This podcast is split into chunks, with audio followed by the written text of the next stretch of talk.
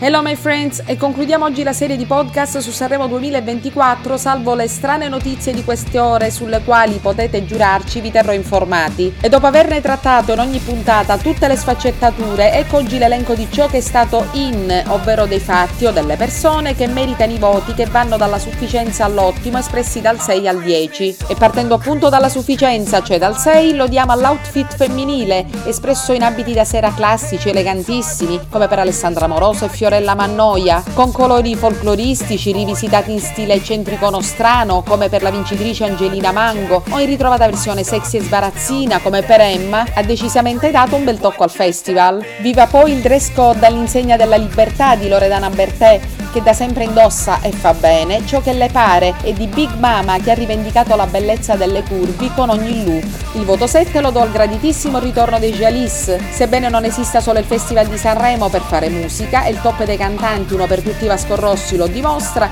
ha fatto piacere rivederli sul palco dell'Ariston con fiumi di parole, il brano che li ha portati alla vittoria. E dunque pace fatta, o comunque fine di quel braccio di ferro che li ha misteriosamente tenuti fuori per lunghi anni e ci aspettiamo nuovi pezzi con la bellissima voce di Alessandra Drusian e del marito Fabio Ricci. Segue il voto 8, lo assegno messaggi di pace sui diritti che, concordati o non, sono partiti dal palco a opera di alcuni cantanti. Da Alfa Big Mama, da Galia a Dargen D'Amico si è parlato di stop alle guerre, di immigrati e di libertà sessuale. Ed è giusto, cari amici di Tele4 News, perché la fratellanza, i diritti, l'amore sono fondamentali. E ricordiamo sempre una cosa, la guerra, specie se mascherata da reazione o da missione di pace, fa comunque schifo. E continuiamo col 9, un voto altissimo. E a chi darlo se non agli ospiti big, al cui confronto persino la migliore interpretazione dei 30 concorrenti è parsa il nulla cosmico? Riascoltare Giorgia, Eros Ramazzotti, Allevi, Sinclair e vedere Bolle ha ribadito, miei cari amici, che col talento ci si nasce e il lavoro può sì perfezionarlo, affinarlo, ma non sostituirsi a quel quid di geniale che o si ha o non si ha. E questo vale per tutte le professioni e lavori e la gente se ne accorge. E infine il 10, il top, e lo diamo meritatamente a tre duetti della serata cover, e sono quelli di Malika Yan con Negramaro, del volo col chitarrista storico di Vasco Rossi, Steve Barnes e di Ivana Spagna con Clara. L'eleganza, la sensualità e la voce di Malika, accompagnata da Giuliano San Giorgi, ha creato un'atmosfera pazzesca sulle note della canzone del sole, celeberrimo brano di Lucio Battisti. Le doti canore del volo sul difficile e mortale pezzo The Queen Who Wants to Live Forever, ampliato da dalla magistrale chitarra di Barnes davvero passeranno alla storia. E poi la dolcezza con cui la brava Ivana Spagna ha riproposto il cerchio della vita, la stupenda colonna sonora del film Il Re Leone in sintonia con Clara, emozionato e toccato il cuore del pubblico in sala e da casa. E sono queste le cose che vogliamo ricordare del festival, non quanto sta emergendo tra pubblicità occulte e robe peggiori di cui ne abbiamo piene le tasche. Bene amici, allora alla prossima e per favore, dopo tanto lavoro per voi, non dimenticate di mettere il like al podcast e di iscrivervi al canale di Italy4 News e lo trovate su Spreaker, Anchor, YouTube, Spotify e tutti i social. Grazie per aver seguito in tantissimi da ogni parte del mondo con punte di oltre il 400% in più di ascolti. Thanks to all from all over the world and kisses, baci da Cinzia Bertolami Laberta e Italy4 News.